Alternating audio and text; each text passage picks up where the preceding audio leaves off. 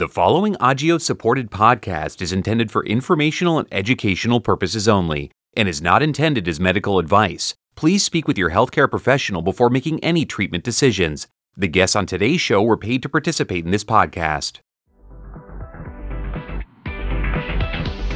What's up, Cheat Codes listeners? It's me, Dr. Z. And me, Dr. C. Dr. C, we've been getting into a lot of cool things here at ASH. Yeah, this has been a great ASH so far, and it's just getting started. Yeah, no, I'm super excited. And the best part always of Cheat Codes has been having patients with lived experience when it comes to sickle cell disease. Spending time with the advocates is the best part for me.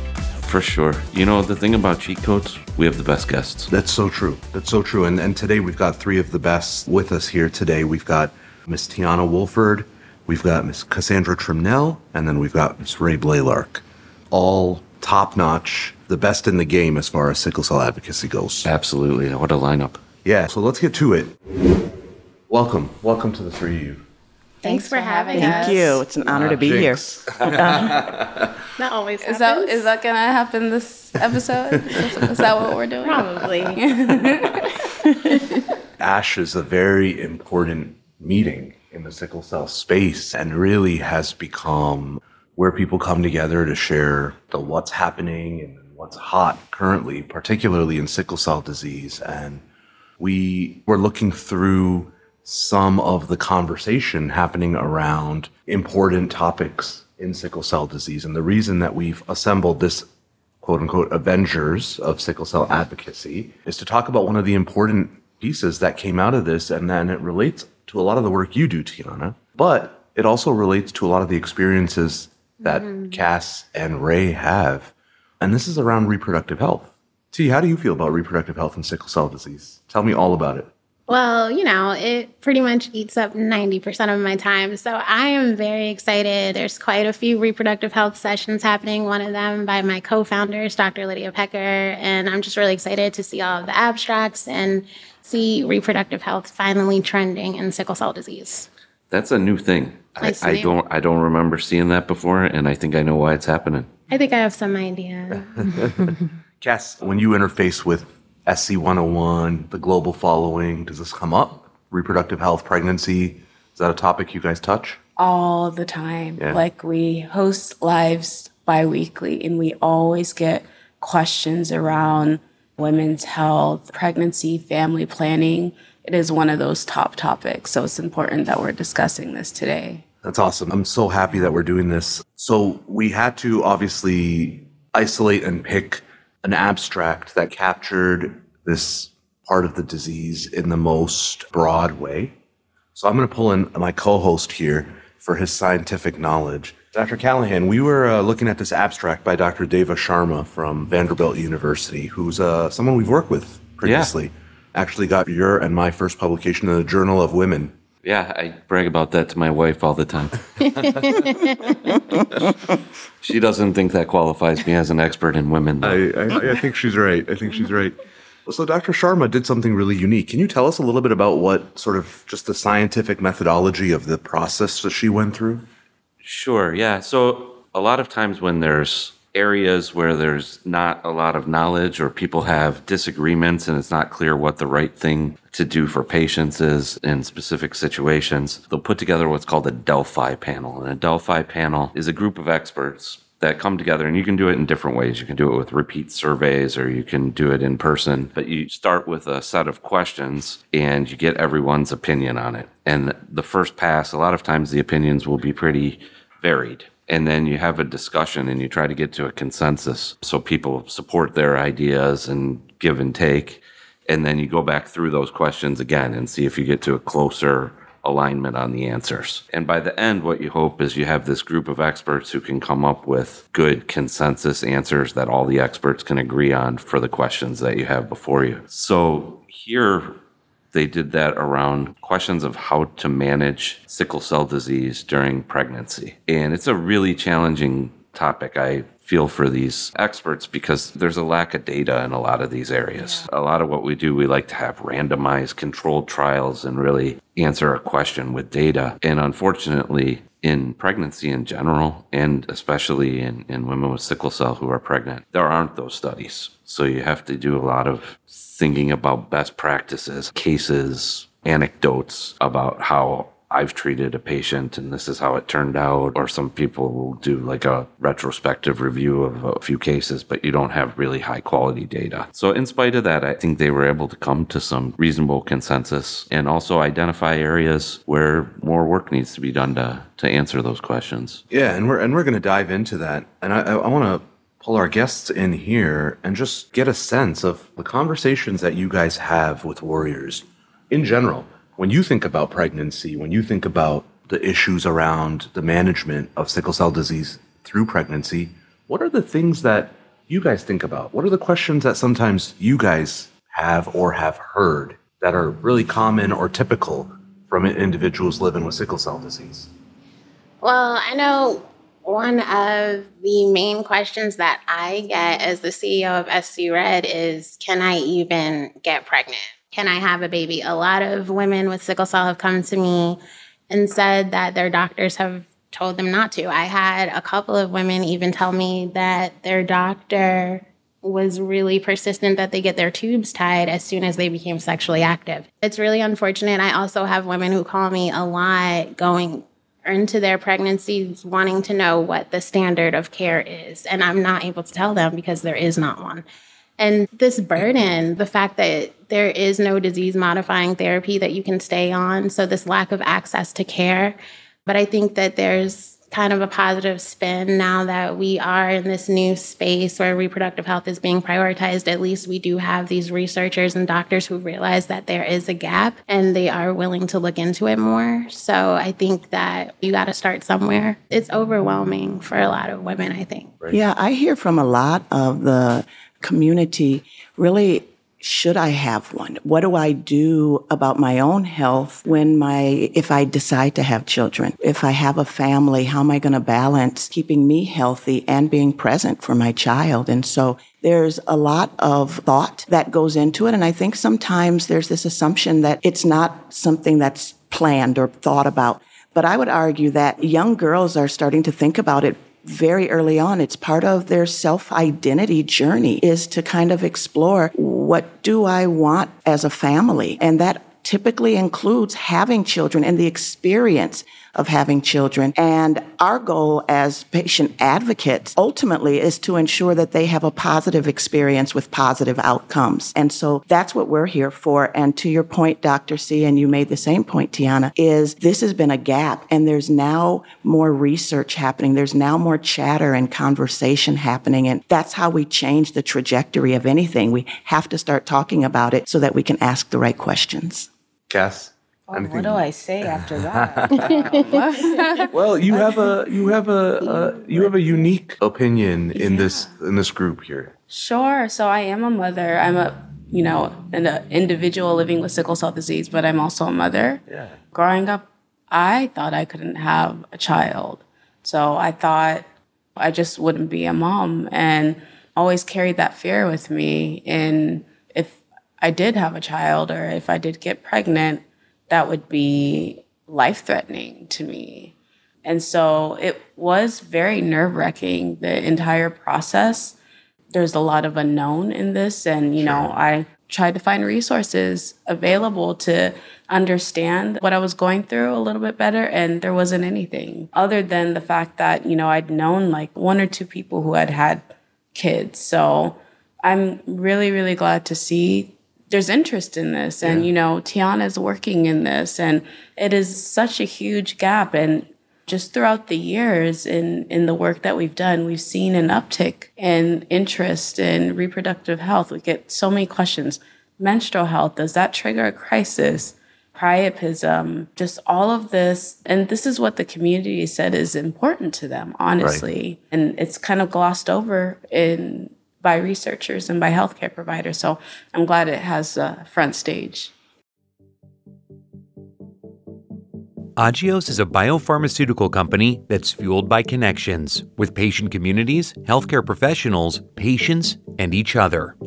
Building on these connections and the company's unmatched leadership in the field of cellular metabolism, Agios is pioneering therapies of genetically defined diseases, a broad group of rare and more common diseases that are typically severe and life threatening.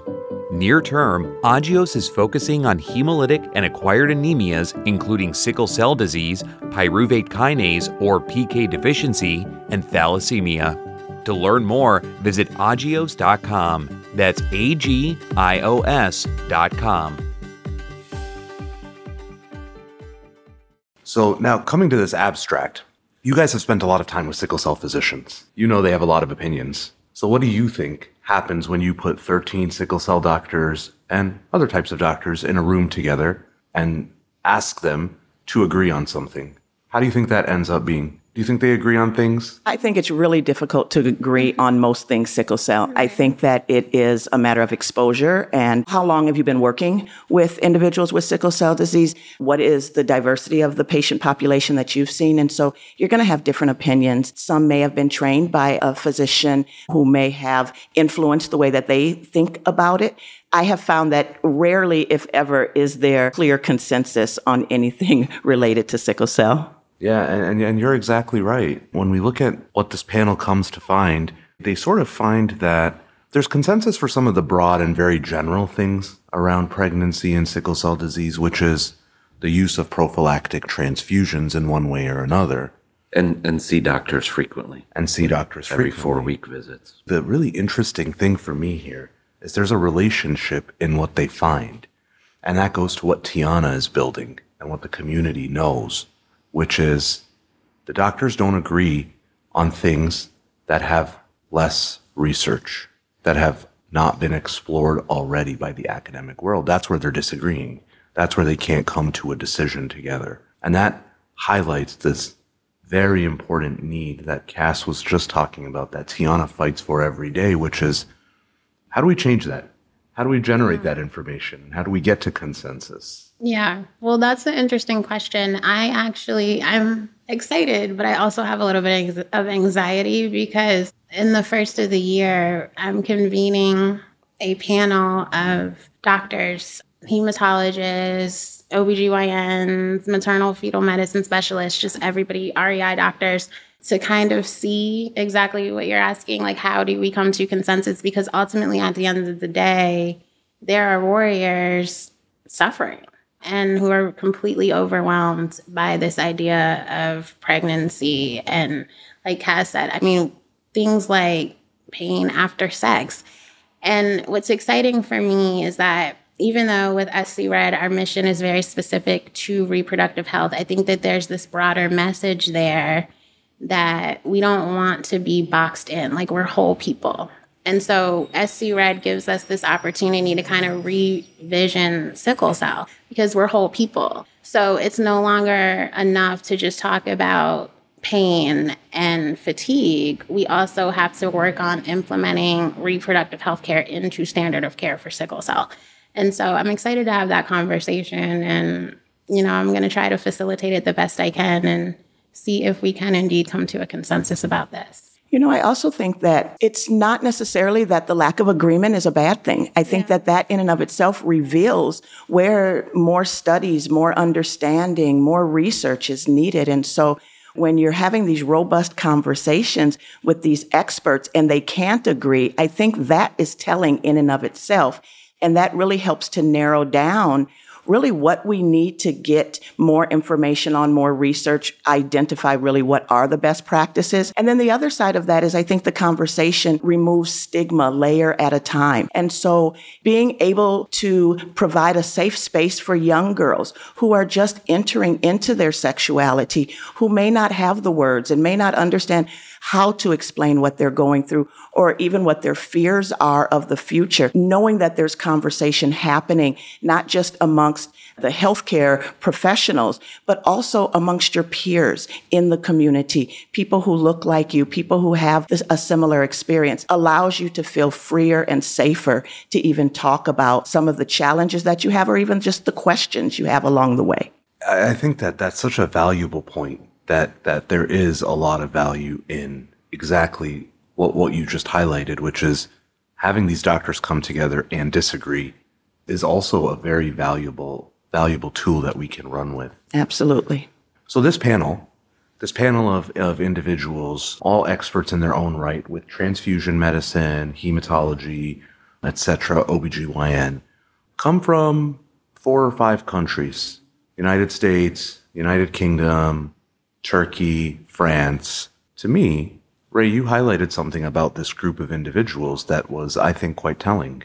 You want to share that? Yeah, I think that it's so often when we talk about advances in medicine and we talk about newly created access to care or we're working on access to care models, we cannot forget low resource environments and the importance of scaling for environments.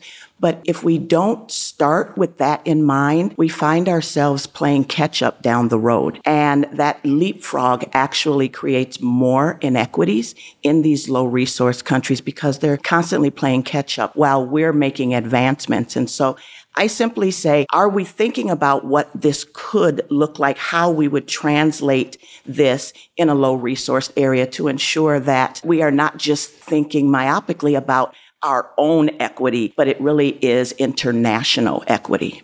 Yeah, no, I mean, it's a very valuable point.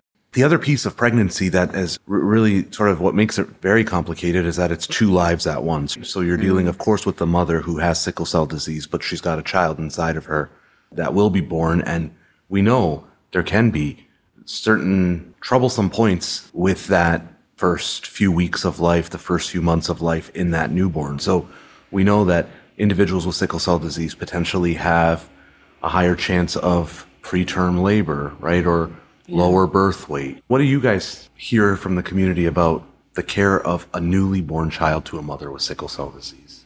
What I can say to that is I know dealing with pain as a new mother is an issue at hand. My sister gave birth to her third child last week and immediately not immediately, but two days after, she went into a pain crisis after delivering. We were fighting to get her care transferred from her OBGYN back to her hematologist.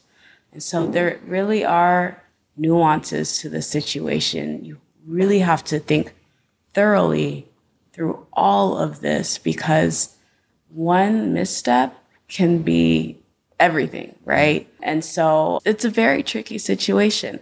Do we, you know, mothers, some mothers want pain medication um, if they're in pain while pregnant. Some mothers don't. I know I didn't want any type of medication while I was pregnant. And that was dealing with that pain by yourself without the aid of pain medication. That's in itself, it's, it's a whole nother uh, ball game. So there's a lot to discuss around this. Yeah. Yeah. And I and I hear that a lot too. Like a lot of mothers are really reluctant to take their pain medication, worried mm-hmm. that their baby will come out with neonatal abstinence syndrome, addicted to those opioids. And that's one of the things that SC Red advocates for is that this really takes a multidisciplinary approach. And it's important to have your high risk OB, your OBGYN, every specialist in the room from the very beginning. And that's also one of the things that we're working on in 2023 is developing birthing plans so that women mm-hmm. do not have to make these decisions alone and can kind of have a manual and a guidebook. And, you know, we're bringing in doulas and all types of specialists to work.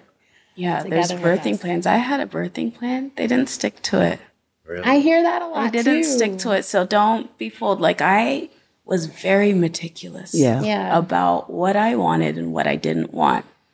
And when it came down to it, they threw that thing out the window. Yeah. Well, I'm glad that you brought up the birthing plans because I oftentimes, I mean, I've been in the advocacy space for almost 20 years and I've heard so many different perspectives on if I should take medications, if I shouldn't. But one that stands out a lot to me is what if I take medications and they find it in my baby and they take my baby away? Mm.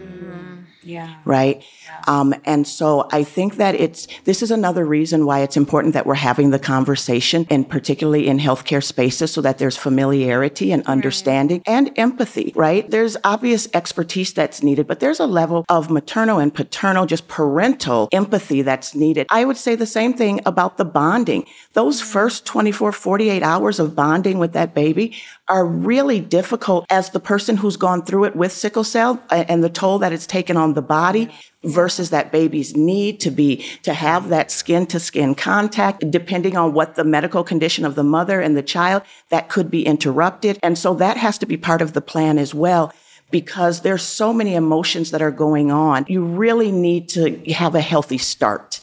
And that's part of a healthy start Right. And it brings awareness to kind of even a broader conversation that's happening all around the country about Black maternal mortality. Yes. I have so many Black women, women with sickle cell, who are telling me a high risk OB, I don't want anything to do with the hospital. Like, I do not want to give birth in a hospital. A lot of people are like, I'd rather just have a doula and do a water birth. I don't know if that's safe with all that water cooling the skin, if that's Right. going to send you into a crisis. And so, again, it's just, it's overwhelming. And um, I'm just glad that we're finally starting to have these conversations, like you were saying, Rae, And hopefully get to some solutions and some answers. Well, I feel like we could talk about this all day, but I think there's something beautiful in these types of discussions that come from scientific conferences like this, right? We've got a little bit of a spotlight, and it, it's really important that we continue to to shine that spotlight on the disparity within the disparity. We're really looking forward to seeing what SC Red does in 2023.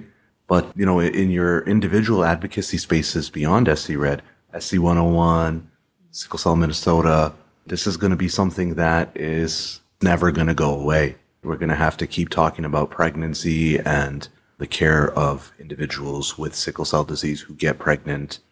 And we're going to continue to have to put these doctors and experts in rooms together and, and try to figure out the best way to do this. One of the things that stood out to me before we go is it's a panel of physicians talking about the management of sickle cell disease patients. But to me, there was one party missing from this, this consensus. yeah. I Absolutely. wanted to say that. Yeah. And uh, and I think that that's important for us to keep in mind is that we, we really want to make sure that the patient's voice is represented in these types of settings. I And agree. shout out to ASH, honestly, because I think for so long, honestly, we did not really feel welcome. Like it felt very scientific, but they now have these kind of new initiatives that they're doing to include the patients. They're convening a lot of panels with researchers, warriors, caregivers together. And now they have this new thing where if you have a nonprofit, you can come for free, well, free registration. And so, um, you know, I think that it's a really exciting time in sickle cell where we're finally all sitting at the same tables. I don't know what happened with this particular one.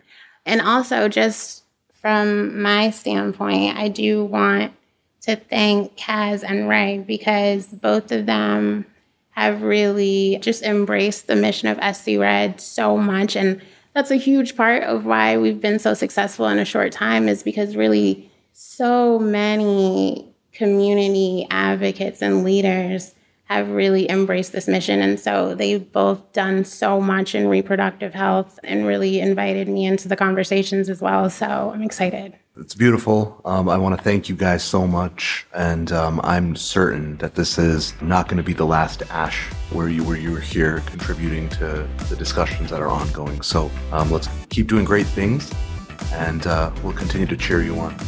Thank you. Thank you. What an honor to be here.